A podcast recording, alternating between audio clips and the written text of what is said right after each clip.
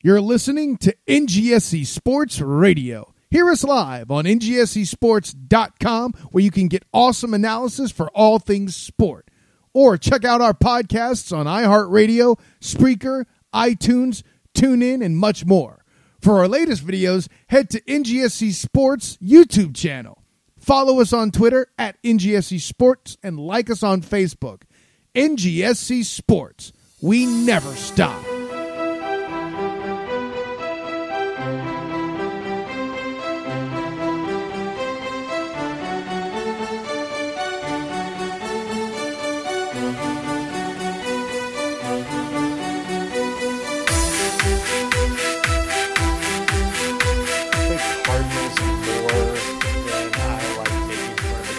Like I'm fine if the Dodgers then lose to the Giants. That's fine. Whatever.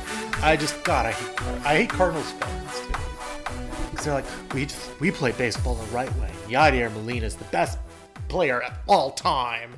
Don't you ever say anything bad about him. Yes, I actually I like Wainwright. Wainwright's Yeah, he's fine. interesting. I like Wainwright. Um, I like some of their players this year. It's like I like Wainwright. I like Goldschmidt. I like Arenado. Yeah, I like all the people they've gotten the last few years from trades. Yeah, basically, I like all those guys. Like I really like Paul Goldschmidt. I thought I loved him in uh in Arizona. Um, and I was I was And I always mean, like, you know- man, I just want him to get the credit he's he's due for being such a great player. And then the Cardinals got him. I was like, fuck. Yeah, you know, and Yadier was never my favorite name. That Molina. I was always a Benji fan. Yeah, that's fine. I, I like Benji when he played for the Angels. Name that Molina. Yadier. That was that was a funny little bit on Sports Center back in the day. Was it the third one was Jose, right? I think so. Yeah. Okay. Yeah. Yadier, obviously the best out of the three of them. Oh, of course. Yeah. Oh yeah. It's like I'm kind of torn because I don't like the Dodgers, Yeah. but damn it, man, all those guys they have. I mean, it's more interesting to watch the Dodgers in the playoffs. Oh, for sure. And they got Mookie. That Mookie, they got Seager, they've got the dying corpse of Cody Bellinger, They have they've got uh, fucking Tracer. Dude, so Wainwright just threw like almost like an eephus curveball. Trea Turner swung at it. It was like a foot outside and somehow broke his damn bat. and they turned a double play on him. They turned a double play on fucking Trea Turner. Wow. Wow. But I mean, you look at the damn Dodgers. I mean, like, and and as for the Dodgers, it's like I'm a big Walker Buehler fan. Uh huh. I just think he's so fucking good. It's like it's like if you saw Walker Buehler out in public, you'd be like, you know, who the hell is this guy? And I mean, he's like one of the he's like easily one of the most dominant fucking pitchers in baseball. It's like what? And I also think he's got like kind of like that Okay. Maddux thing about him. So- oh yeah, good. I was just gonna say. I also think because you just mentioned Trea Turner, and I also know that uh, the Dodgers have Chris Taylor, um, and Right. those two might be like the best players from their respective schools to play in the majors. I can get with that. Because I don't, I don't know that there's been a, a. Oh wait a minute! Wait, fuck me! Out. Ryan Zimmerman exists. Oh, I'm so stupid. Very true. Very I'm true. so Very true. Very true. stupid. Oh, I forgot about Zimmerman. Yeah, and I know there's been like one or two Virginia UVA players before them, like Javi, the the not catcher. Javier Lopez. Yeah, Dan, but Danny never made the majors. Danny was probably the best. The, Danny was probably the best prospect to ever come out of UVA, but because he he I think he got to play like pitch like a couple innings for the Cubs last year, but like it- yeah, because he got super butt fucked by injuries. Um, Yeah, yeah. But yeah, he he was the best player I think that's ever come out of Virginia, um, but he just never got to show it. Yeah, I mean, he got hurt. And Yeah, it happens. That shit happens. I mean, especially with those pitchers, man. You never know. Yeah, because who was that? It was the the Stanford dude, uh, Mark Apple uh, Appel. Appel. Apple, Appel, however the fuck they say his name, yeah. Yeah. So Yeah, I mean, he, he fucked himself, though. that's true. Damn, That is true. number one pick in the draft and wouldn't sign. Jesus Christ. Yeah, that one's. Thanks a lot, of Scott Boras. I was about to say that's that's the Scott Boras clients for you. Right into the fucking shit. oh, Wainwright just cruising.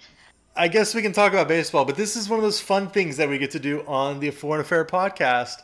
Uh, is is we get to talk because we do this on Wednesday nights, and apparently something fun for baseball in the postseason mm-hmm. always happen on Wednesday nights. Uh, MLB to, college, whatever. Yeah, yeah, we get to talk through this uh, Cardinals Dodgers game as it's going on right now in the bottom of the sixth, tied one one with, uh, by my count, one out here in the in the bottom. That is that is correct. I'm I'm watching it on the TBS app with my dad's login. yeah, boy. Um, so yeah, welcome everyone to the Foreign Affair Podcast, episode 384. My name is Edward Greene, joined as always by McCall and Crime Wes Bradshaw. Um, we're gonna have a big episode today, right in as we head into another international break. Uh, we're going to talk about the week that was in the Premier League. Uh, for week seven, had some really big matches happening in there, some very important matches happening in there, uh, and I'm curious to. Uh, I, I kind of want to get Wes's thoughts of uh, of based on you know what we talked about at the beginning of the season for what would be the top teams. I want to kind of see how he's feeling about where those teams he thought would be at the top, how they're doing now seven matches in. Um, so we'll do that. We'll hit some news and notes. Uh, we'll do the watch four. We'll pimp the athletic, and we'll just do it up right. Uh, as always, the podcast presented by NGSC Sports at NGSCSports.com. We never stop. Uh, also powered by uh, Anchor on Spotify. If you have a question for us you want to shoot in via voice message, click the link in the description and send it to us. And if it's good enough and not too vulgar, a little a little is fine, just not too much. We'll uh, we'll put it on the air here. Um, all right, Wes, let's get into it. Match week seven. Here were the results uh, as we run through them. Uh, Anthony Martial got his goal for Manchester United, and everything was great in the first half. And then Andros Townsend said, Fuck you, Manchester United. His goal in the 65th minute equalized things at 1 1, and he didn't even did the little Cristiano Ronaldo celebration in the corner flag. It was, oh, it was great. I loved it. Uh, that match finished 1 1.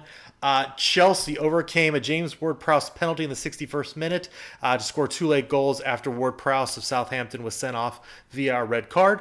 Uh, Timothy Chalobah also with an early goal in this one, but uh, Timo Werner, uh, thank God it was rainy so that his miss hit could actually slip off his foot and go in the goal. So thank God it was rainy at uh, Stamford Bridge on that day, as that Chelsea cruised to a three-one win in the end. Uh, Leeds, Danny Llorente uh, with the goal in that in, in the 18th minute uh, as he returns to Leeds as they beat Watford one 0 uh, Wolves with their new uh, South Korean import Hyung. Oh God, I'm going to fuck this name up so bad. So I'm just going to call him uh, Chin Huang. There we go. Uh, with two goals uh, at the Molineux. The first two home goals Wolves have scored this season as they down at Newcastle 2 1. Burnley, uh, Norwich, and Brighton Hove and Arsenal both played to nil no draws. Trust us, it happened. Uh, Sunday was much more interesting. Uh, Spurs, very important win 2 1 over Aston Villa. Ollie Watkins equalized things in the 67th minute, uh, but Spurs answered right away through a breakaway from Heung-min Son. He fed in uh, Lucas Moura, although it was eventually given as an own goal for Spurs and Nuno to get a very important 2 1 victory. Uh, Brentford keep on keeping on, scoring in deep, deep, deep, deep Fergie time at the London Stadium to beat West Ham 2 1 uh, on a set piece that went awry. Wissa with the goal in the 94th minute uh, to just keep this Brentford happy story alive. Uh, Crystal Palace comes down from 2 0 at the half to draw Leicester 2 2. Uh, Jeff Schlupp on for 20 five seconds scores in the 72nd minute to equalize for the Eagles and make Rebecca Lowe very happy. And finally, and the game I'm sure Wes is most excited to get to Liverpool 2, Manchester City 2. I told y'all last week this is a match that has constantly delivered in the last four or five years of us doing this podcast.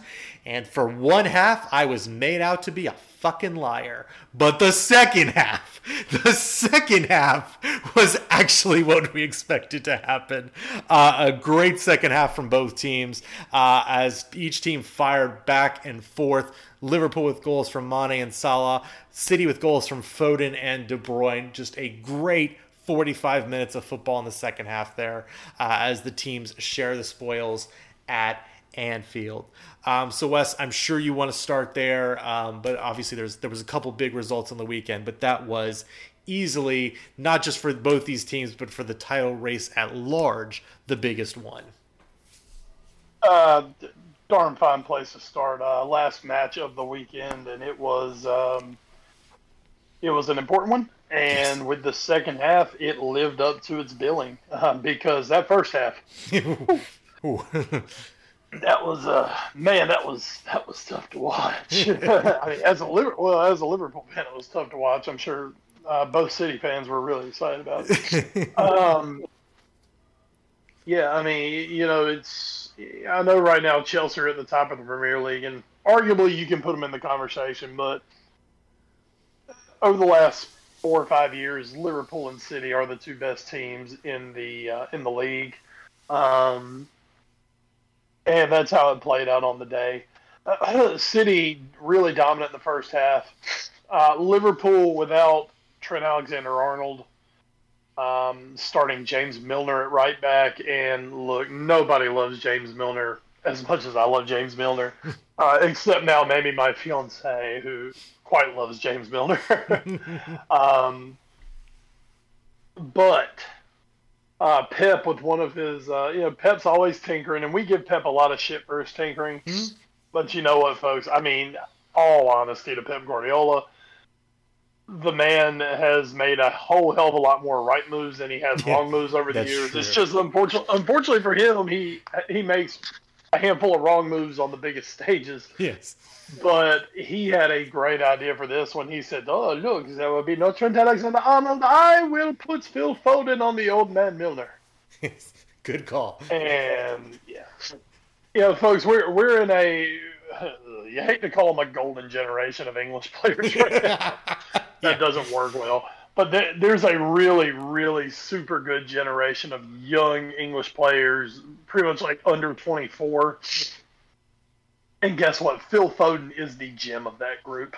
Yeah. As much as I love Harvey Elliott, as much as I love Trent, um, Phil Foden is the gem of that group. Um, Phil Foden is the guy that, if they had any money right now, you know, um, Barcelona and Real Madrid would be beating down the damn door to queuing up to get Phil Foden. Um, Masterstroke and Foden just kept running and running and running and running at James Milner all night long.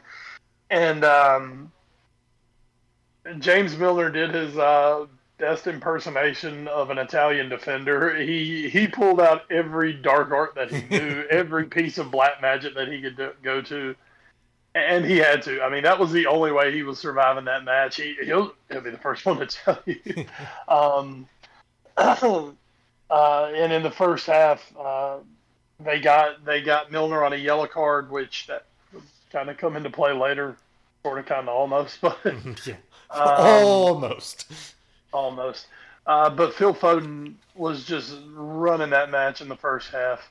Um, Liverpool very fortunate, and they can thank uh, the great Alisson Becker for getting them to halftime in the tie match.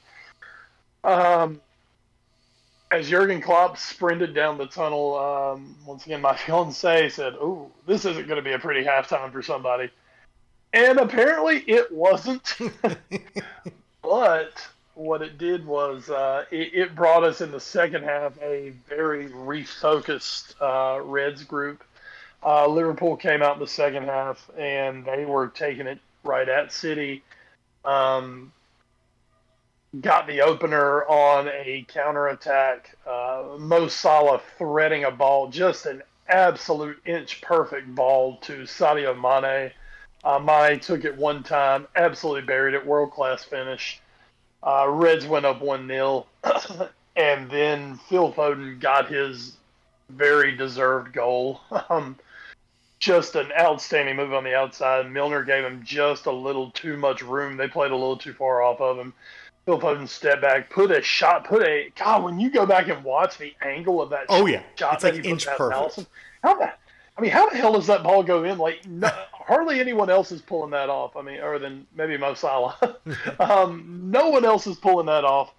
Foden slams it home. We're tied up, and man, just like you know, just like it used to be before COVID, when Anfield was patenting and going crazy.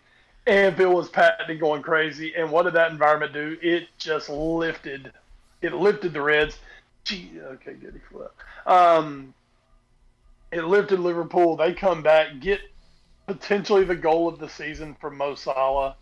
Um, you know, this week all the Liverpool shows are arguing, was this the greatest goal you've ever seen at Anfield? A lot of people, oh, yeah, it's the greatest goal I've ever seen. One guy says, eh, I mean, I've seen 20 just as good, if not better. But, uh, okay. okay. I'm sure you're fun. I'm sure you're fun at parties, but okay. um, uh, Salah comes back once again, gets that just magnificent goal where it seemed like he put half of City's defense on their butts, and they were watching him go around everyone. um, and then uh, in the last ten minutes, um, I mean, I, I, guess you have to say it was a deserved equalizer. City definitely deserved, at the worst, a draw in this match. Mm-hmm. Um, De Bruyne takes a wicked shot, takes a funky deflection off of um, Joel Matip, gets past Alisson. Uh, 2 2, you think, all right, there go the dramatics. Oh no, oh no, off a corner. Um, Fabinho with a wide open goal, and then Rodri sliding in at the last possible moment to make an absolute world class clearance. Um, and that that's that spelled the day. Two two final. Um, the two powerhouses of the Premier League they split their first match together. Uh, City still has not won this century at Anfield with people in the stands. Asterisk on that bullshit last year. Yeah, yeah, yeah, y'all won in an empty stadium. Fuck you. Um, still haven't done it with the fans there.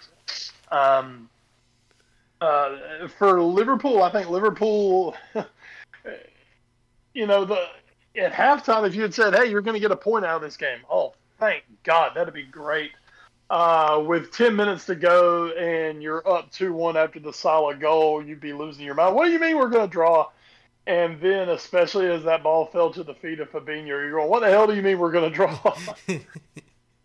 but at the end of the day, each team takes a point, and um, we end this uh, round of Premier League play going into the international break with uh, Chelsea, Liverpool, City in that order one, two, three and and that is something I, I did because I, I, mentioned at the beginning I want to get your thoughts um, because as we do take a quick look at the table here um, Chelsea do lead by one point over Liverpool uh, and then one point back of them are City, United, Everton, Brighton, and uh, uh, sorry, and Brighton, uh, and then Brentford and Tottenham are just a couple points back from them. Uh, at the bottom of your heart, the relegation zone, Southampton are at four and seventeenth. Burnley and Newcastle both at both at three, and Norwich right now at one. Those bottom four teams still without a win. But Wes, what I want to get your take on is right now, if I'm just looking at the table itself and through the magic of goal differential, um, the top four teams you had at the beginning of the season when we were doing our preseason predictions Chelsea, Liverpool, City, United, they're all there. Um, but I want to know, um, based on how these first seven weeks are going, do you feel better about any of these teams? Do you feel worse about any of these teams? Has your opinion on any of these four teams changed? Because when we talked about it, it was like there's the rest of the league, and then there's these four, and they're pretty clearly the top four in the league. And then you could break it down. Well, maybe United's the worst of the four, and go on from there. But I want to know now, after after seven weeks, what are your take on this? That the top four. Well, and just looking at the points, you're going to say, Wes, what the hell are you talking about? I think we, I think we have a defined top three. Okay. Um, and United. I mean, I'm not like just piling on United here because I'm a Liverpool guy, but you look just at what Chelsea, Liverpool, and City have done so far. Uh, I mean, you take away that first match of the year, kind of weird City loss to Tottenham. Mm-hmm. I mean, you take that out, and they're right there with them at the top. Um, also, when you look at the schedule, those top three, they have all played each other. Mm-hmm. Um, obviously, uh, they uh, Liverpool drew with both City and uh, Chelsea, and uh, and City beat Chelsea head to head. Um, United has not played any of them yet. Um, but they're about to. So they, right, they're, they're about to. So I mean, I guess I guess maybe by the next international break we'll really see something. But uh, well, I don't think the next one's till like March. But anyway, you know what I mean. Yeah. Um, um, so yeah, United are going to have a chance to make a statement, but the problem with United, the United's problem sitting there at four is well time for third. However, we're looking at United. Sure. United just haven't looked good. Yeah. Outside I mean, of like the first week, yeah. Yeah, I mean they've struggled to win games. They've had to get some, uh, you know, they, they've had to get uh, some weird bounces, some late winners, and overall, you know, we said you know Ronaldo's going to bring goals, but it doesn't mean it's really going to make this team better. They're still they're they're they're top heavy in some positions and light in other ones, and I think that's held. Um, where I think City and Liverpool, City and Liverpool are the two teams I think you know what you're getting from them. Mm-hmm. I really think week to week you know what you're getting. Now that doesn't mean that something weird might not happen. I mean Liverpool giving up three to Brentford. I mean, that who saw that coming? Mm-hmm. You know, City losing to uh, Tottenham and just looking inept in front of goal. I think what you know you're getting from those two is you're you're getting proven proven uh, winners, proven CVs, things that you you just know they can do.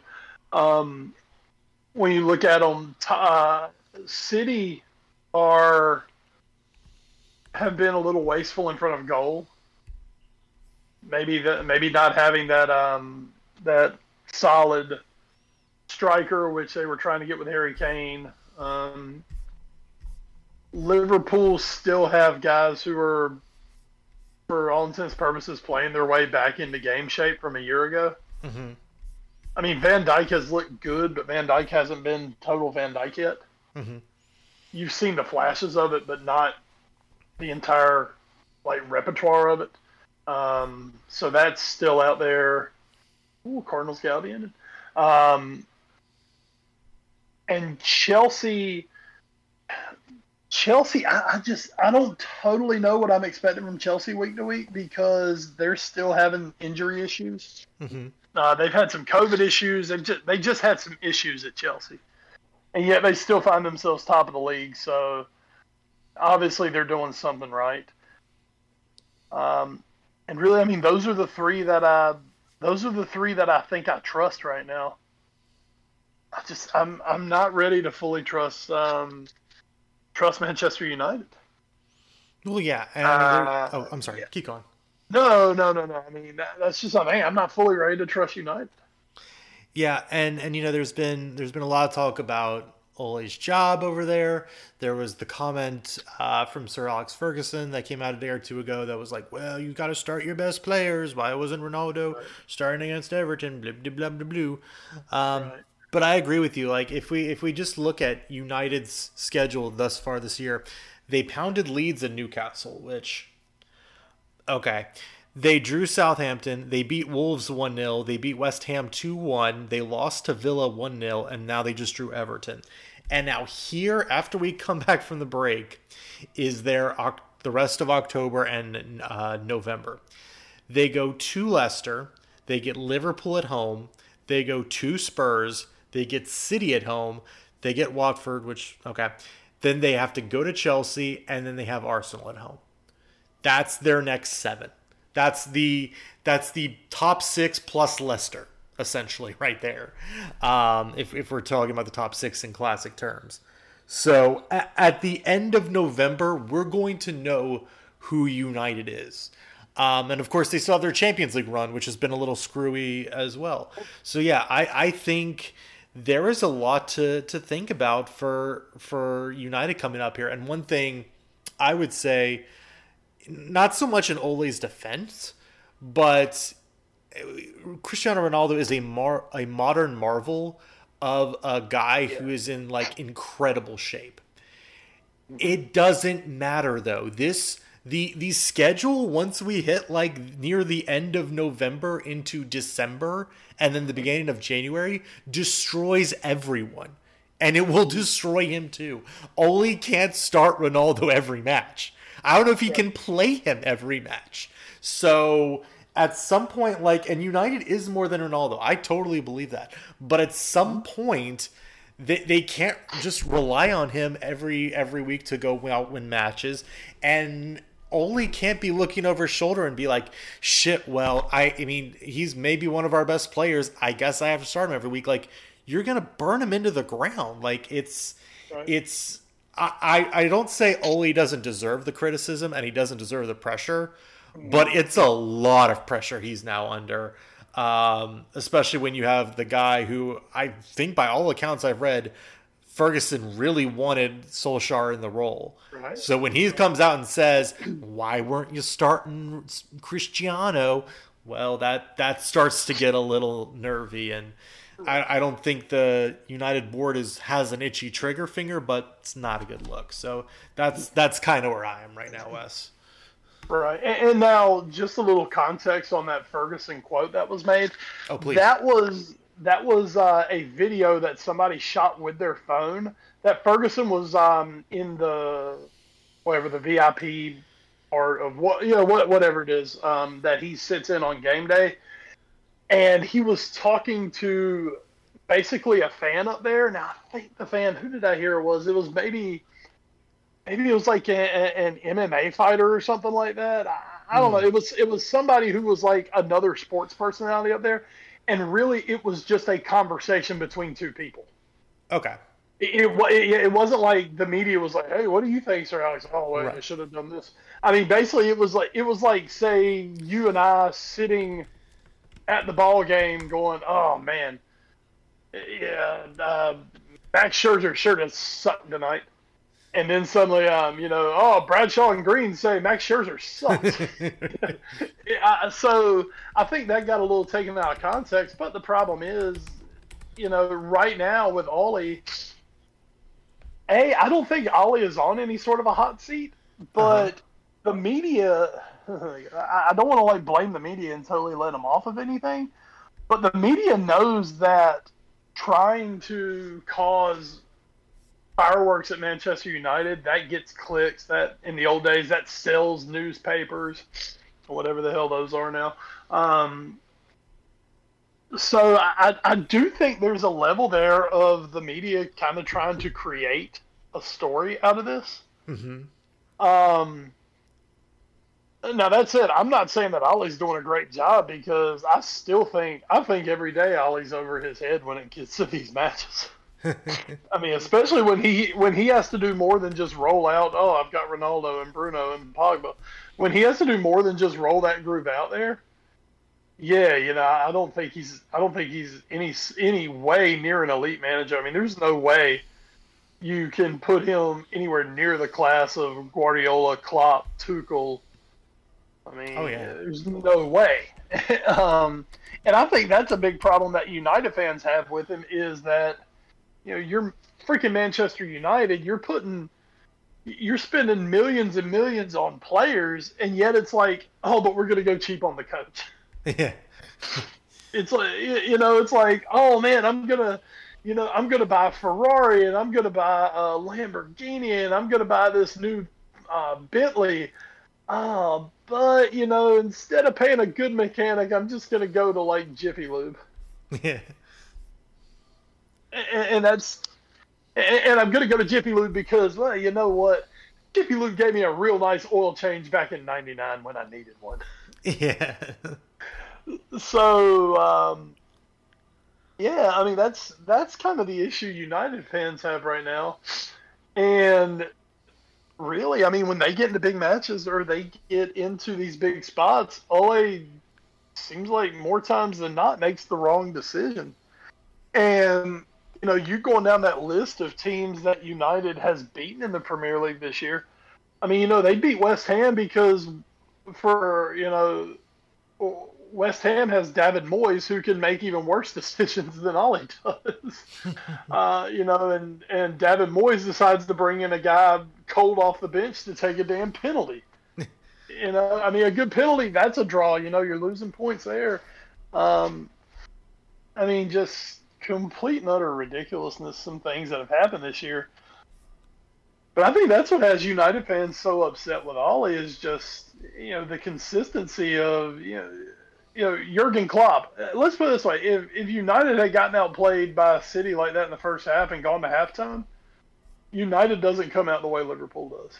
Mm-hmm. Because Jurgen Klopp goes in there, makes adjustments, you know, gets his guys fired up on the front foot, and here we go with Ole, that just that just doesn't happen. And listen, I don't think he's on the hot seat. Everything points to the fact that United, oh, it's the process, blah blah blah blah blah blah blah.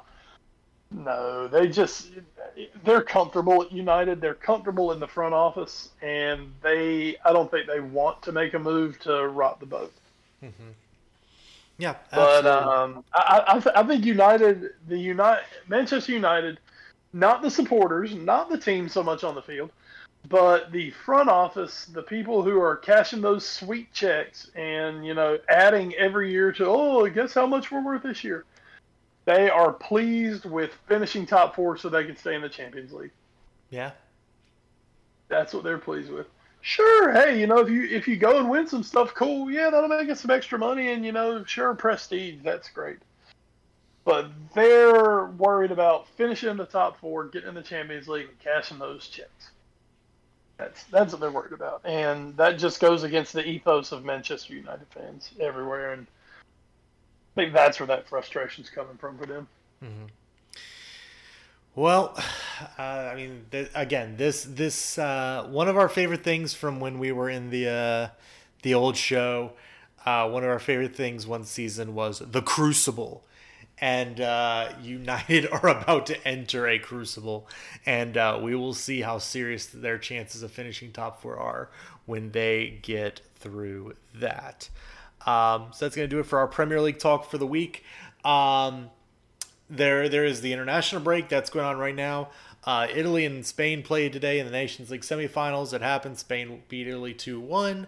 Uh, the most important thing that come out of the match for me was uh, Leonardo Bonucci picked up a red card on a double yellow, which I don't know if that means he actually gets suspended for the next World Cup qualifying match for Italy. That could be a big deal, but um, you know, it is what it is. So hey, that's that's going on. World Cup qualifiers going on this next week and change. Um, let's hit the news and notes.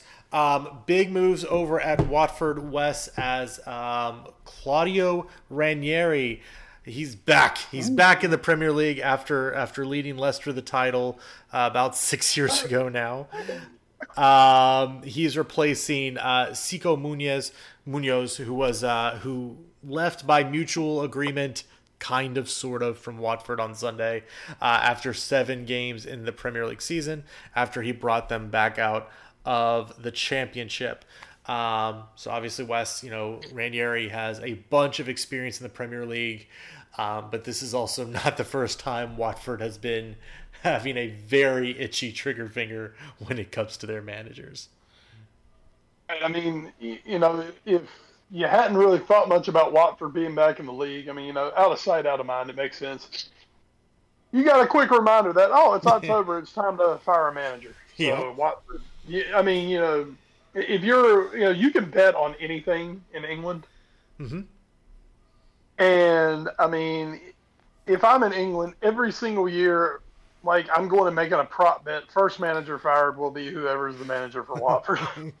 I mean, you just know that's going to happen. And you know, Ranieri might be like the only guy they can hire who will make it to the end of the season. Yeah, and he's. Um, oh, I'm sorry. Go ahead. Yeah, no, no, no. I mean, go go ahead. What you were going to say? I was going to say, and he's one of the only guys that might actually be able to do well at the that they could have gotten at this point in the season that could do well. Exactly. Um, but I mean, even even with that, I mean, you look at Watford, and I mean, they've won two matches, which is two more than four other teams in this league. It's true. So it's like shit. You know, how fast would he have been gone if he was at Norwich? Or if you know, if if uh, if Watford were in Norwich's position, I mean, they'd probably already be on like their third manager by now. So, um, you know, for Ranieri, you think back to his greatest triumph, which was uh, the the champion championship winning season with Leicester. Um, and that was a season where he parachuted in just before the season started um, due to some turmoil and upheaval with, I believe it was Nigel Pearson was their manager at that point. Mm-hmm. And he kind of cruised in and changed changed a lot of the thinking around that club, and they went and won the title. Mm-hmm. I'm not saying Watford's going to go win the title this year. I don't think anyone on God's green earth is saying that or expecting that, other than the owners of Watford. um, but I, I, like the hire. Ranieri's shown he can come in and solidify teams mm-hmm. and get them to play a little above their weight. So, if anything, you know, for Watford, this may have just been a move like, look, he's out there. We can go. We can get him. He's showing interest. I mean, we're not rock bottom, but we're. It's not like we're running away from relegation here. So let's just make a move while we got a chance. Yeah. So I, I, give, I give them I give them credit for it. I think it's a nice move. Yeah, I, I think it's obviously uh, that that sort of weird timing that Watford has, but uh, they do cite a negative trend uh, going in the wrong direction for the hire. And uh, according to Athletic, uh, where we're pulling this from, uh, this will be uh, Ranieri's 22nd managerial job in his career. So that's uh, he's been around the block. So if anyone can actually survive at Watford, it's probably Ranieri. Um, out of BleacherReport.com. Uh, this coming out, this is actually news out of the championship. Uh, a West Bromwich Albion fan was sentenced to eight weeks in prison for racially abusing Romaine Sawyers online. It's believed to be the first case in the United Kingdom where somebody will serve prison time for racially abusing a footballer online. Good. More like this, please. Um, and then for a story that we're not going to get into because there's people much more qualified than that to handle, but blew up in part in our actual neck of the woods here. Um, uh, North American women's soccer league matches were suspended this past weekend uh, following player protests on league in action on uh, Paul Riley. This is from awfulannouncing.com. Uh, Paul Riley was the head coach of the North Carolina Courage, which plays less than 20 minutes from my house. Um, and, yeah, and uh, and was having improper relations with uh, some of his players at multiple different stops on his uh, on his coaching career. Um, so if you want to go read more about that, go uh, the awfulannouncing.com has a great write up on it. There was also some great write ups of the Athletic.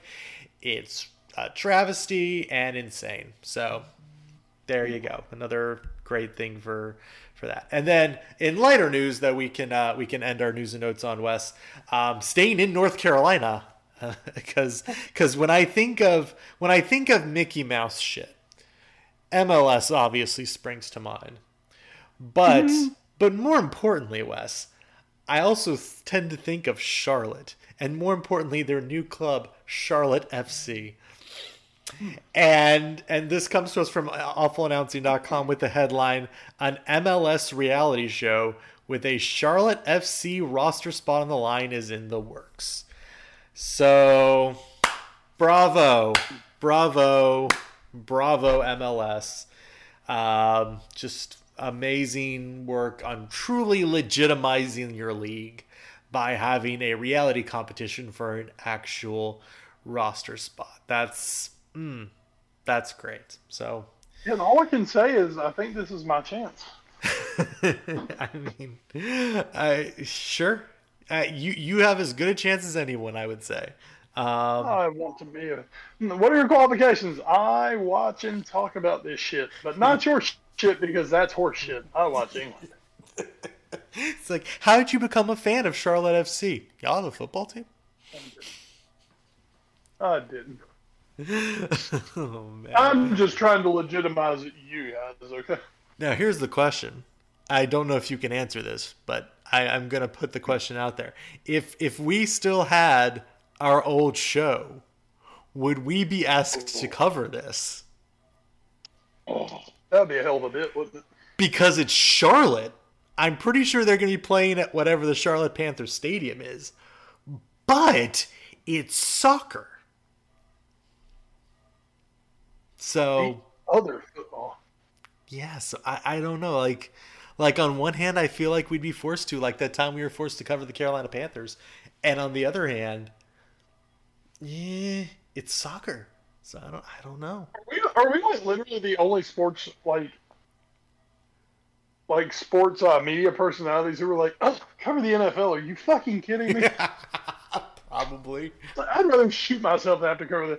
Like you get, you know, you get people who like come to this area because like out of college, you know, all those guys that we were buddies with. Oh yeah, man, you know, I get to cover the NFL. We're like, oh God, cover the NFL. Just I'm sorry. Yeah, it's like God, I'd rather get shot than have to go cover the NFL. What horrible, shitty thing did you do to have to cover the NFL? Oh, it's terrible. Um, Yeah. Wes- oh, oh, we totally be on it. I mean, especially if they like held the trials at Wesleyan College or something. There you go. Um, but on that note, Wes, and I actually didn't have this on the agenda, but you you brought it up, so I I, I want to do it. We don't usually do. we haven't done it for a long time, but we're bringing it back because God, it's just too fucking great not to. We haven't done our dumb NFL story for the week on this podcast in a very long time. But There's so many to go around. but sometimes one just flies so high and shoots so close to the sun that we can't not talk about it. Wes, how much are you, enjoyment are you getting out of Urban Meyer's situation?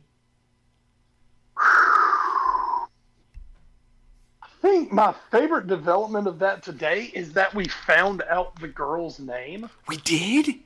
Today know. we found out who the girl is. Okay. She is a she is a 24 year old class of 2019 Ohio State graduate. Mm-hmm. Not gonna lie, she is smoking hot. Her name. th- This is like this is a pantheon name of like what the hell were her parents thinking? Oh, this is good. Her name is Cayman, like the islands, What? And her last name is Nebraska. Oh my god. There's no way. That's a Cayman. Nebraska. Yeah, you gotta like you go ahead and doogie that right now. Um, Urban Meyer. God, where do I begin? So last Thursday night, the hideously horrendous Jacksonville Jaguars, the easily worst team in the NFL, traveled to Cleveland, Ohio. Easily the worst city in the country. Sorry, Cleveland. I'm kidding. I'm not kidding at all.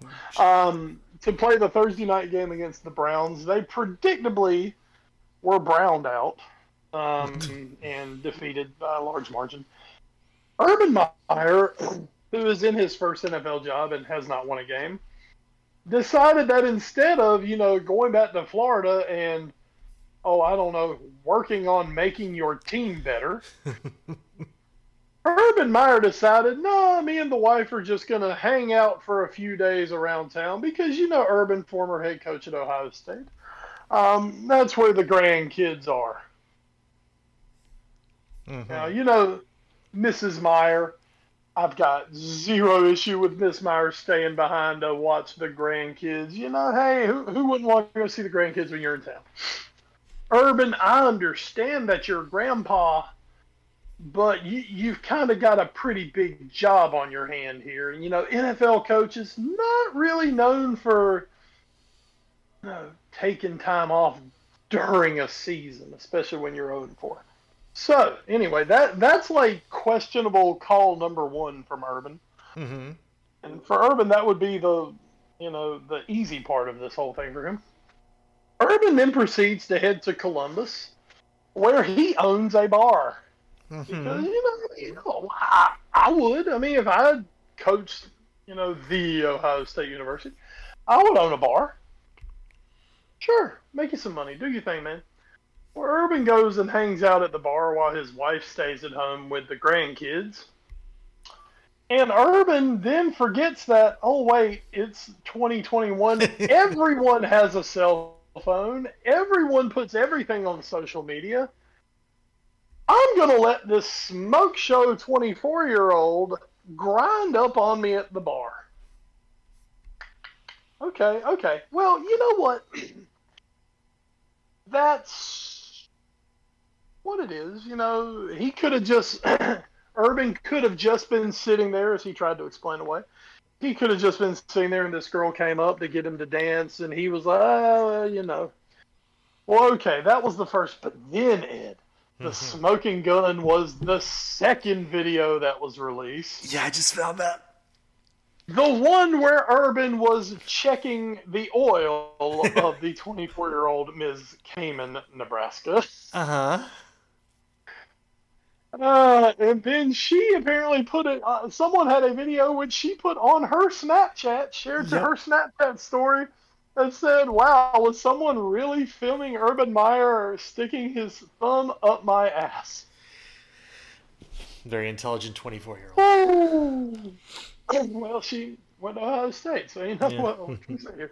Um, the, the the diploma mill, the, the degree mill that is Ohio State.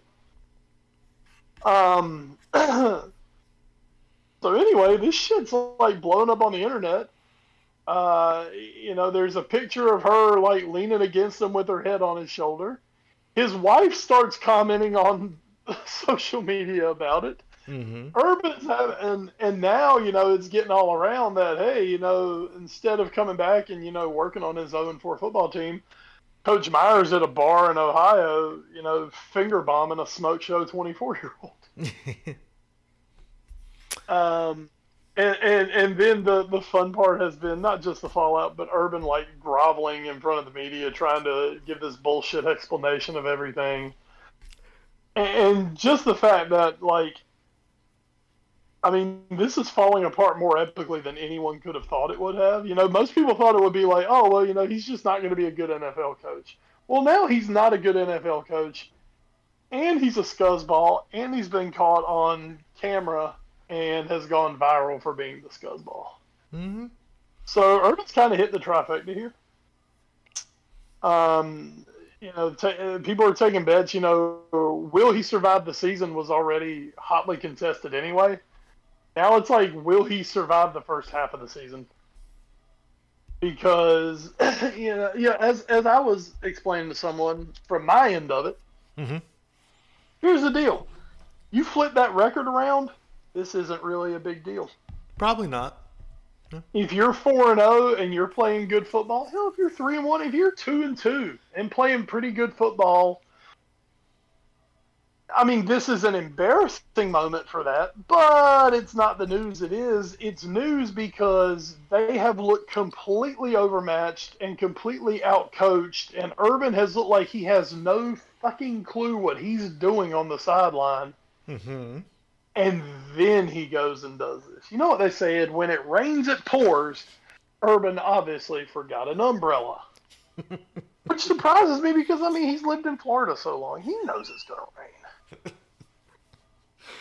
so I, I do not see this ending well for Urban Meyer. No, I'm I'm actually kind of surprised that it's it's Wednesday and Wednesday night and he still has a job. To be perfectly honest, because man, like like at this point, uh, the Shahid Khan I think is the owner of the Jaguars.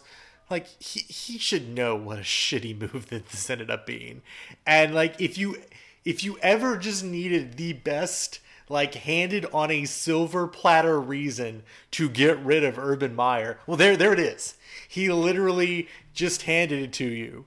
Uh, like, just get rid of him. Like, no one misses him. The he's lost the locker room. The locker room hates him. His, his young rookie quarterback out of Clemson hates him. Like. He's already fucked up hiring the that that trainer from Iowa. Right. Like Right. this is it's been mistake after mistake The, after the, the Tebow the Tebow thing blew up in his face. yeah so like there it's just been bad move after bad move like dude just cut bait Like this season's already a wash. Just go ahead and try not to ruin Trevor Lawrence's rookie season more than it already has been. Like I, I don't I don't know why he still has a job to be honest. And like again, it's not that he just that he was with a woman who was clearly not his wife at a at a bar. Uh, but it's just everything else piled on top right. of it, and just right. just the absolute distraction and and I do like the one picture that's been circulating too um, from last year uh, when he was an analyst on Fox uh, college football that has like uh, his his signs that there's like a locker room in dysfunction and why a team is failing. Oh, yeah. it's like three bullet points, and like all of them can be applied to the Jaguars right now. And you're like, well, dude said it himself. So I this I, for someone who has tried to be ha, to, someone who's tried to have the moral high ground for so long oh, yeah. to see him get this sort of comeuppance is just mwah, just chef's kiss delicious. And not only that, the moral high ground while being the head coach at Florida and Ohio State. Yep. And, and I think that um, that 2008 national title team, I think the greatest stat on that team was like the rap sheet, which was like, you know, 31 guys arrested off that team. Wasn't Aaron Hernandez on that team? Yes, Aaron Hernandez was like the stud of that team, along with a guy. and uh, oh god, what is it? Someone said there there was like this meme going around a while ago. Nothing to do with this point, but um, it said it said some somehow there's got to be a 30 for 30 one day on the um, 2008 Florida Gators. 31 guys arrested, a convicted murderer, and a preacher playing quarterback. yeah, because I mean, freaking, you know, basically Tim Tebow held the moral held the morality of that team somehow together. But yeah, I mean, other than that, yeah. Um, I mean, Urban Meyer is a hell of hell of a college football coach. Mm-hmm. The man is a hell of a recruiter. Um, did some amazing things at Utah. Well, first at Bowling Green, and then at Utah, and then Florida, and then Ohio State.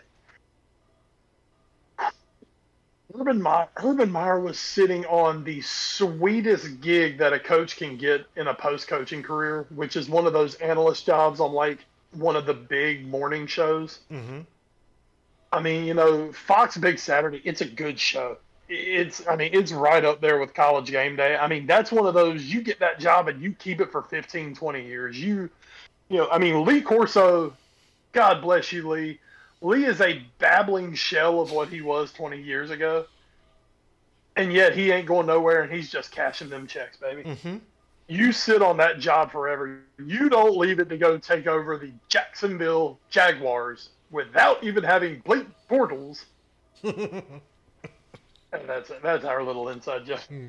Um, you, the, I mean, if Urban, if you ever needed to wonder about Urban Meyer's decision making, the fact that he gave that up to go coach the Jaguars. Yep. Wow and and this is not going to end well for him. And guess what? You probably ain't getting that job back now. I mean, I, after this, after this scandal, I, I, don't see how any any major network touches him. Mm-hmm. So you know, I mean, yeah, um, that said, Urban's made a lot of money over the years. He shouldn't be living paycheck to paycheck now, but you know, still, he could have. He he was in a position to kind of ride off into the sunset. He basically could have been the college Bill Cowher mm-hmm. where every few years when a big job came open, hey, you know, Urban, Urban would be great. You know, hey, maybe they'll go for Urban. So you know, you get your ego stroke there.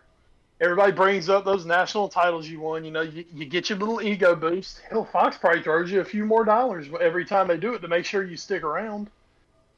And now he's blown that. And God help him if he's trying to stay home with his wife because I do believe Shelley Meyer may be ready to murder that man. if for nothing else, just for dragging her into this and her name through the mud now. Yeah. And now that's his option. It's like, well, if I get fired, I got to stay at home. So. Yeah, this is uh, this is this is not what they call an ideal situation for uh, for Urban Meyer. No, it's great. So please, I implore all of you, Yeah, if you're not don't at all. if you're not caught up in the story, please, I implore you, go spend a couple hours and just read up on it. It's it's amazing in how just And hey, there are there are videos to accompany. yes, yes, there are. Just oh god, man. I think there's one there's one quote. Um, I don't remember who said it. Uh, but I remember a lot of people were posting online after this, and it was basically like, "Don't ever sleep with someone who has less to lose than you." Or, or like, and that's what they said. And it was, oh, oh, it was Nick Saban. It was Nick Saban. It's in his book. It was in Nick Saban's Oh. book. Like a piece of advice he got was like never sleep with. He was like a piece of advice I got was never sleep with someone with less to you, lose than you, and that's why the only person I would ever fool around with outside my marriage is Hillary Rodham Clinton. And I was like, well, oh, God, there you go, there sorry, you sorry, I just threw up my mouth a little bit on that. yeah. there you go. That that's that's the one person you could find that would have more to lose by by the news of them sleeping together, getting around than him. Well, well, that, that that should completely keep him out of the realm of cheating on his wife because, I mean, I'd just rather shoot myself at anyway. So yeah, that advice advice um, Urban Meyer could have used. In, uh, Hey, bro, Saban, Saban whooped his ass on the field. Yeah, yeah. Saban learned his lesson off, real dude. quickly in Miami, and uh, and he never went Yeah. back. Yeah, Saban's like, fuck the NFL, man. Let, let, let me go back to a college town where I'm a walking god. And if someone took that, if, if that did ever happen, and someone took that video and said they were going to release it, they would find their body 30 miles outside of town, and that video would never see the light of day. I was like, I've got a video of Nick Saban. You're dead. that, um, dude, that dude who poisoned the trees will take care of you, buddy. Oh man, just oh that'd be oh, the the talk on Paul Finebaum's channel. Anyway, we've, oh, we've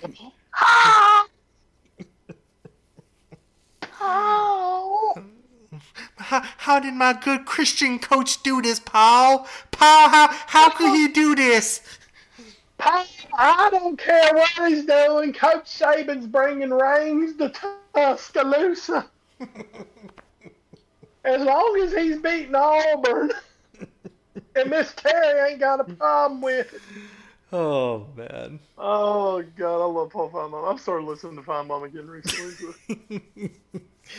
I, I listened to his interviews. He has some good interviews on there. He had he had uh, Posnanski on there the other day. Oh really? Yeah, it was it was quite good. It was like an hour two on the uh, maybe Monday or Tuesday show. It was very good. What the hell did I recommend talk you about? it. Oh well, Paul. No, Paul was just a straight up sports writer. Um, and Oh, okay. uh, yeah, there. Well, you know, Poz is doing the uh the the media tour for the book. Wait, he wrote a book? Well, um, that uh that baseball 100. I I had Um, no idea. I've been listening the to the base- podcast for the last two years. I had no idea Joe was writing a book. Well, it wasn't someone, you know. It, the Wes, I'm doing a bit, it's he did on fine. oh, okay. I'm sorry. You caught me on the. uh Yeah, you caught me on it. This Good is the job. second time I've done a bit with you in the last week that you've no sold. You have. I know sold your shit. It's Uh, okay. man. It's okay. But it, it, it was very interesting. Uh, they, they actually they talked a lot about um, um, you know uh, wanting wanting Major League Baseball to play a game in, in Alabama. Oh Uh, yeah, yeah, of course, yeah. it's centered around Alabama, and uh, they talked a lot about um, like Willie Mays and Negro League, and uh, you know apparently they said the only player ever out of Alabama who was better than Willie Mays was his dad. Oh wow. Yeah, so that's like what the old timers sound like. But yeah, re- real interesting. But uh, anyway, we're here to talk about baseball. We're here to talk about Saban, Saint Uh, Nick, as we call him, Paul. well, uh, speaking of Saint Nick and college football, I, I'm sure as we as we get into pimping the Athletic Wes, I'm sure you have at least one or two college football stories from the Athletic that uh, that you'd like to pimp out this week. Oh, Paul. Uh, dude. God. Um,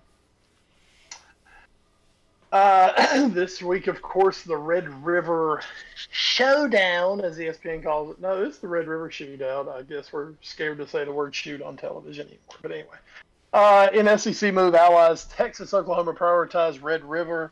Uh, the game itself is the crown jewel. This is Sam Khan and Jason Kersey. Uh, it's just a, a, nice little dive into what is absolutely one of the best um, uh, rivalry games in all of college football. We're playing this weekend. The Texas State Fair uh, is back after being gone for a year. Um, and coming into it, an undefeated Oklahoma, but they are a vulnerable undefeated Oklahoma. Hmm. Uh, Texas after being written off after that loss to Arkansas, man, Texas has looked really good recently. So a big, huge test for both those guys this week. Uh, good story there. Um, the Athletic has been doing these uh, these articles called Recruiting Confidential.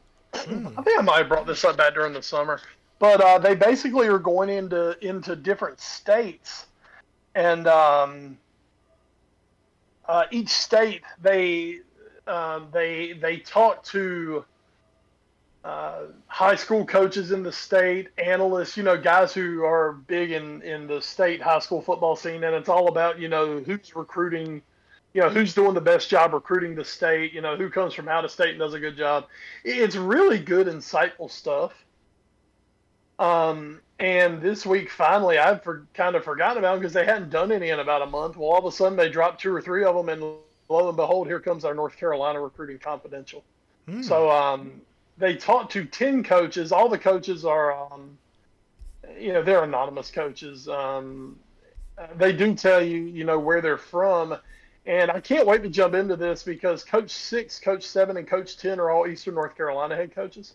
Ooh. So, uh, you know, so and I don't know. I don't know if I've got a, a Jason Battle in here or if um, anybody. I don't know anybody else really, but you know, or, or, Jeff Craddock. I mean, I'm sure. You know, why wouldn't you talk to Jeff Craddock? I mean, when it comes to recruiting, why wouldn't you talk to Jeff Craddock? Exactly. But, uh, we'll, so we'll we'll see. Maybe when I read it, I'll be like, oh shit, yeah, that's definitely Jeff Craddock. You know, I can I can tell that jargon anywhere.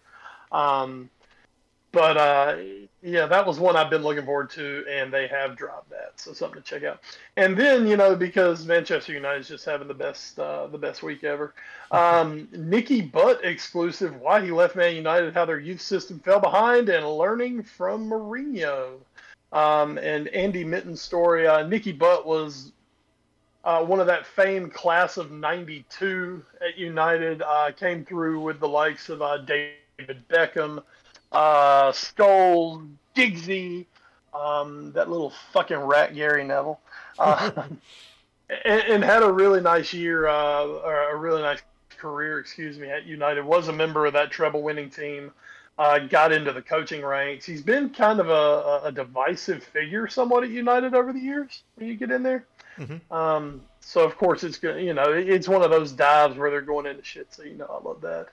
Uh, and then finally, uh, just one more to throw in there. Steve Buckley wrote it. Forget mystique and aura.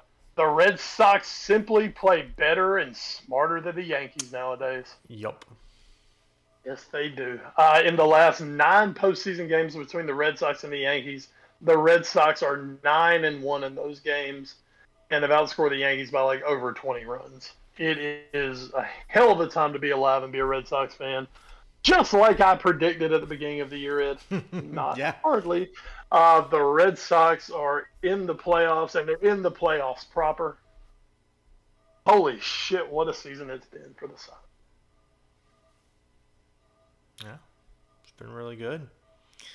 Um, I think uh, so. I have I have two stories, and one it's actually kind of funny that you brought up from your for your first article, the uh, recruiting confidential. Um, because I was actually going to also bring up a recruiting confidential, ironically enough. Um, Virginia high school coaches sound off on uh, Hokies recruiting in Texas, UVA's approach, Ricky Rahne on the rise, and more um, by Andy Bitter. And uh, yeah, it's a good look at uh, coaching uh, and how they're the two coaches with uh, no real ties to Virginia at Virginia Tech and UVA are are trying to recruit in Virginia. And man, I tell you what, just reading through this, the biggest take- takeaway I have is, man, coach number three, whoever he is, he is a fucking salty motherfucker. He, Oh, yeah. I think he hate like he just straight up hates these coaches. So I, I don't know what they did to him if they kicked his dog or something, but man, he hates them. So yeah, it's a good read. It's very catty. I like that. It's it's like Mean Girls but with football coaches. It's great.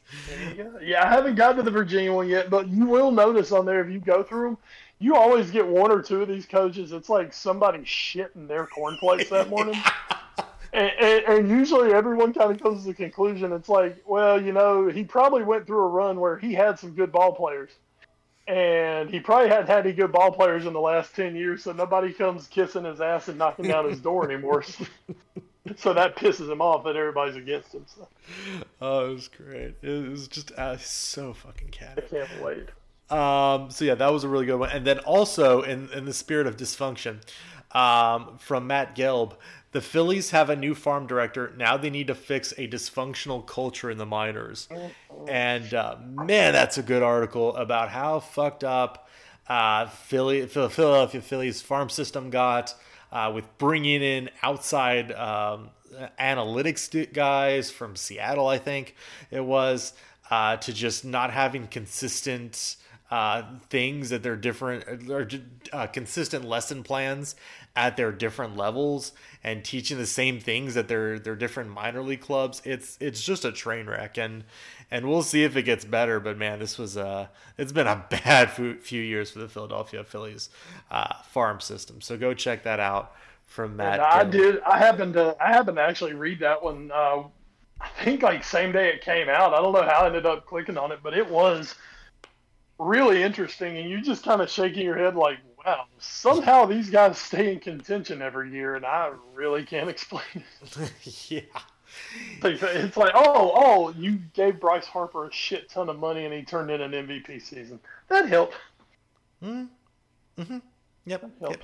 He's pretty good. He's pretty good. Um, so yeah, those those were my two articles.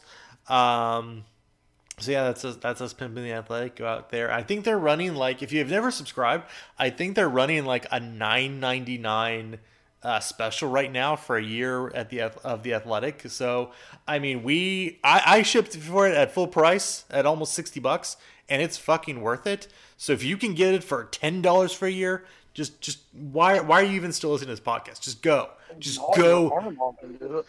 Oh my god, it's so great. The Athletic is amazing. Um, Go and tell and tell them they need one more podcast and that they need they need this podcast. yeah, so we can have that weird ding ding ding at the beginning of the uh, the Foreign Affair podcast. Maybe maybe we could become the new friends on Andy Staples and Friends. Uh, we I would be I would be friends with Andy Staples. I'd be fine for that. I'd, I'd be down to be Andy's friend. Andy be like, "Hey, we've got a new podcast. It's um not good, but it's a podcast." It'll it'll fill up an hour of your commute. So you know it's, it's really what you, want. when you run when you run out of everyone else, listen to these guys. now I'll give them a lot of love this week. My my so my boy Mike Felder, who I used to hang out with Mike Felder when he was at UNC. Um, he was on there this week, and uh, he he does the Power Hour every week with Nicole Auerbach, and they were doing um the top group of five teams that no one's paying attention to. So you know, obviously, obviously everybody's paying attention to Cincinnati, and you know Fresno was getting love. Mike Felder went on three minutes about East Carolina. Ooh, I was like, hell yeah. Hell yeah. I saw those Pirates this weekend, Ed. I went and saw them play the Tulane Green Waves. I know. Go Pirates. ECU's, um, you know, eh, East Carolina is like a couple of plays against South Carolina away from being 4 and 1 right now. Oh, Yeah. could Pirates. be. Could three be straight. Won three straight. Yeah. Yeah. So, yeah. So, so thank you, Mike Felder, for uh, giving East Carolina love on the athletic. Well, there you go. Um, and with that, Wes, let's uh, let's let's head over to the watch for what you watching in the week that was or the week that will be. Um, trying to think of everything we watched this week. Uh, it was a pretty busy work week, so I haven't watched a ton. Of course, uh, you know, the watch for for the next month is going to be uh, baseball playoffs. That's true. No, we, we we watched the wild card game last night. The Red Sox win, and we're watching Watch. the uh, we're watching the um, Dodgers and the Cardinals about to go to the bottom of the eighth, tied at one. This that's good stuff. So you got to be watching your baseball. Um, I am starting the. I started tonight the final season of Trailer Park Boys Okay. because that show's just like that show's just a damn trip, man. You know, it, it's kind of like a really, really, really dirty version of uh, Letterkenny. Mm-hmm.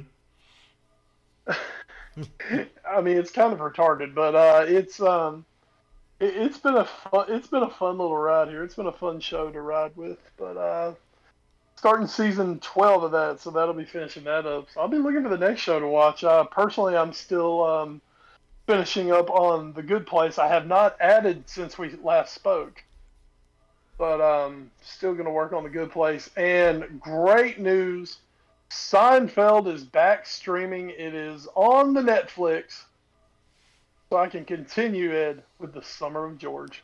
There you go. That's uh that's uh, Even though apparently, apparently, uh, there are a lot of people who are pissed off because Netflix is doing, Netflix is showing it like in a different ratio than it was originally um, recorded and shown in. Oh, I know I know Disney did that initially with The Simpsons. Yes, yes, Mhm. yes, and it pissed people off. And you know, personally, sorry, didn't really notice it in the episode I've watched so far, but you know, there are aficionados out there, and it pisses them the hell off. So I think I know the Sorry, I- reason it bothered some the Simpsons one bothered some people is because there would be like visual gags of like signs or Uh-huh. something that you legitimately just could not see anymore on the screen because of the the fix in the ratio. So I don't know if that happens in Seinfeld, Um, but Well, it's something about like uh, I read something. They're saying that uh, you know Jerry Jerry's shoes were like a cultural phenomenon. yeah. And, you know because Jerry's sneaker collection was like a big thing, and uh, apparently like a lot of this like cuts out his sneakers. Oh, okay.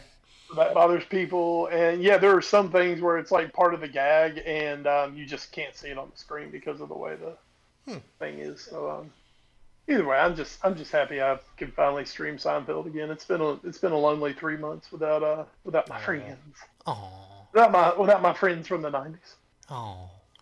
Um. So uh, let's see. What did we watch this week? Uh, we started a new show. Uh, I, I've recommended a couple really good cartoons the past little bit. One was The Owl House. Another was Gravity Falls. Um, we are currently going through uh, Star versus the Forces of Evil. Um, it's all right. It's it's like it's like they took those shows. Now, granted, Star came before the other two shows I just mentioned, uh, but it's like they took those shows and what made them good, and then put like a billion pixie sticks into everything, so that it's like cranked up not to eleven, but to like forty six. And I'm just like, I just, I just need you to tone it back like a little bit, just, just a little bit. Like, there's funny stuff there, like a guy who says, "Yeah, you know how it is. You have kids, and then you don't want to be around them anymore." Um, and that line was funny. That line was really funny, but I just, I needed to, oh, I just need to pull back. There's a smidgen of truth to that. exactly, and that's why it's funny. Um, so eh, yeah, I just, I just need to pull back a little. Um, the other thing is, I actually right before we record this podcast, I watched the final episode. I think for this season because I think it's coming back for a season two of Marvel's What If. Um, I am pleasantly surprised how that show ended. Uh, I was I remember telling this podcast that I was a little kind of meh on the first episode being uh, just almost a shot for shot of the the first Captain America movie, just with uh, Peggy Where- Carter becoming uh, Captain America, as she's known, Captain Carter, and then like it sort of went a little bit awry from there in the, in the following episodes, and then it started going like really crazy with zombies and all this other stuff, and then in true Marvel fashion, by the last two episodes, you're like, oh, all these episodes I thought were just like random, like offshoot stories or whatnot. No, they're they're, actually connecting them all, and they actually pulled it off. So I I think it's actually quite good. Um, it's I think this is definitely a show that works better as a binge than as a week to week viewing. Um, but yeah, I, I liked it. It was it was good. It was a nice little it was a nice little jaunt through a lot of different uh, things and and uh, yeah, it was, it was, actually quite good. So I would I would recommend it to all the Marvel people out there if you're if you're sticking with it. Uh, I would I would give What If a, sh- a shot, and because every episode's only like half hour, you can knock mm-hmm. it out in a weekend easily with only ten episodes. So super easy binge if y'all out there want to go check that out. And um, just speaking of Disney Plus and Marvel, um, Black Widow has, I mm. believe, today, today being October the 6th, when we're recording this, uh, today, I believe Black Widow dropped onto the regular Marvel rotation. So you no longer have to pay 30 bucks to watch um, Black Widow. I'm, I'm, I'm sure ScarJo is not pleased with that. you know, she's very not. Um, oh, yeah, there it is. Black Widow. It's, it's fantastic. Good it's, know. It's right there in, in beautiful 4K Ultra HD. Uh, oh, amazing. Um, I'll, pr- I'll probably because because you never got the chance to go see it, did you?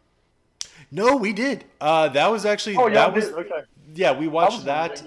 We've watched that and uh, Shang Chi. Shang Chi, yeah. Yeah, yeah Shang Chi. Well, I'm, I'm, looking forward to the Black Widow. Um, I've got we, we've got to carve out a night sometime soon to sit down and watch it. But uh, I'm looking forward to it. Yeah, Black Sh- Black Shadow is Black Shadow. Black Widow is fine. Like it's, it's pretty good. Uh, Shang Chi is it's not quite at the level of Black Panther. Uh, mm-hmm. Uh, in in terms of being like like like that quality, like I think it's a uh-huh. little lower than Black Panther, but it uh-huh. does a lot of the same thing of bringing like a sort of underrepresented group to the Marvel universe that that like Black Panther did. Um, and that way it really succeeded. But in and in terms of like overall quality, it's like a li- just a little bit below Black Panther, but still really really good. So yeah, I enjoyed it. Um, so, and hey, now next week because we're on an international break, and hopefully we'll actually do an episode next week. We can talk about Loki next week. Holy shit! Now I have to prepare myself. Maybe. Yeah, just just know. a little. I don't know. There's gonna be a lot of playoff baseball going on. That's true. That's true. Um, I mean, maybe we could maybe we could just shelve it and talk about music from the '90s. oh God. Uh, oh God. Um, all right, well, that's going to do it uh, about for us here on episode 384 of the Foreign Fair podcast. Thank you so much for joining us here this week. Um, as always, we're brought to you by NGSC Sports at ngscsports.com. We never stop. You can find them on the social media as well as us. Uh, as a collective on Twitter, we are at AFA Pod. Uh, Wes, you are. I'm at Wes Bradshaw 21. I am at Edward Greene. You can also find us on Facebook, Instagram, and YouTube via our parent show, The All New Sports Show, and email us at allnewsportshow at gmail.com. Thanks to our podcast providers, including uh, Anchor via Spotify, uh, Stitcher, Spreaker, iHeartRadio, the TuneIn Radio app, Google Podcasts, and Apple Podcasts. Um, so, yeah, uh, another night of, of playoff baseball during the podcast. Nothing exciting really happened while we were doing it. still one one now in the bottom of the eighth. So yeah. been a pitcher's duel. exactly what it's a exactly bullpen, it's a bullpen game now. yes, exactly what you want in October. Um, but Wes, before we get out of here, anything else you want to add? Um. Well, you know, uh, just like we said, folks, you know, we, we enjoy the the foot the college and the high school football especially. Uh, big week coming up in college football is pretty much every week in college football now. Uh, Georgia heading to Auburn. Georgia, I'm gonna tell you, if you haven't seen them, that that might be the best college defense I've seen in a long time. Long. It's like it's like it's appointment television to watch Georgia play defense, and then when they get the ball, it's like, okay, I'll go get a sandwich. They might do something, but when their defense is on the field, holy Jesus, that they are special. They are special. Um, Clemson Clemson pulled off the feat of actually winning winning and falling out of the top 25 because I don't know what you know about them, but they are pretty freaking pathetic. I've heard they're not good. It is, I heard because I, I, oh yeah I heard I heard, I saw a clip of uh, Paul saying they've lost their magic. I saw that clip. Oh well, now Paul on the Paul front, Paul has never liked Dabo Swinney anyway, so Paul is like in a little slice of heaven right now. That's fair. Um, but but so the funny thing was last week Clemson was playing um, Boston College and they came in they were favored by 15 and a half. And everybody's like, "What the hell? I don't know if Clemson can score 15 points." and they I had to let me look that up real quick. I don't know. That might have been around like what they actually scored in that game. So it's like if you can get anything with Clemson, like um, Clemson being favored big in anything, mm-hmm. definitely take it because Clemson ain't covering shit right now, man. uh, let's see. Yeah, uh, Clemson. Yeah, Clemson was a 15 and a half point favorite. They scored 19 points. Ooh.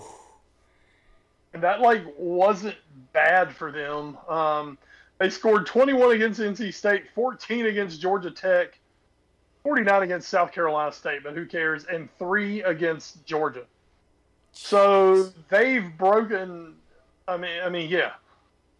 And somebody put them, and they gave them a 15 and a half point line. So, whew, whatever. It's rough to be Clemson right now.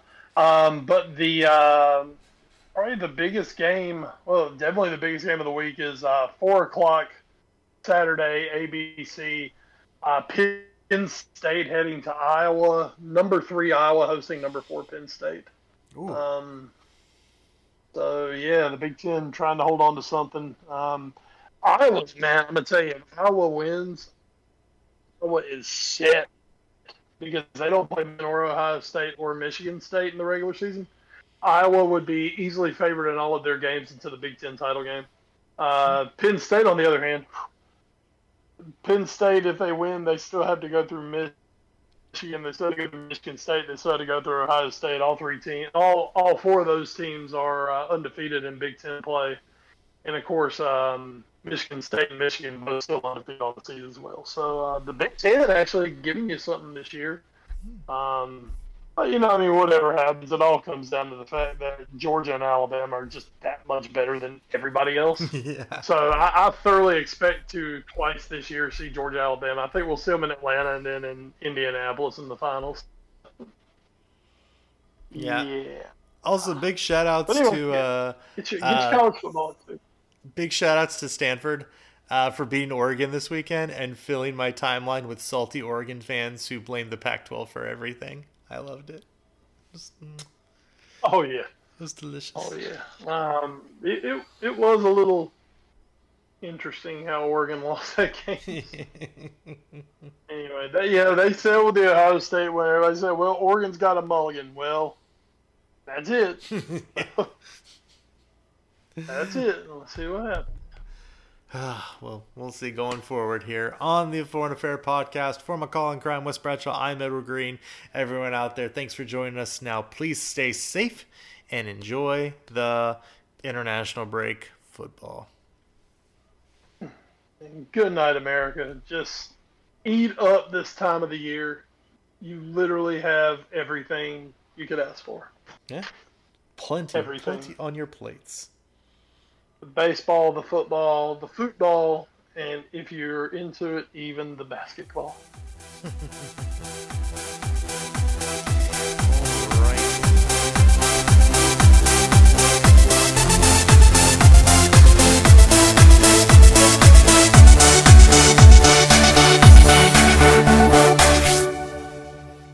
You're listening to NGSC Sports Radio. Hear us live on ngscsports.com where you can get awesome analysis for all things sport.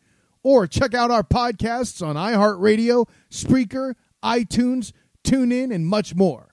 For our latest videos, head to NGSC Sports YouTube channel. Follow us on Twitter at NGSC Sports and like us on Facebook. NGSC Sports. We never stop.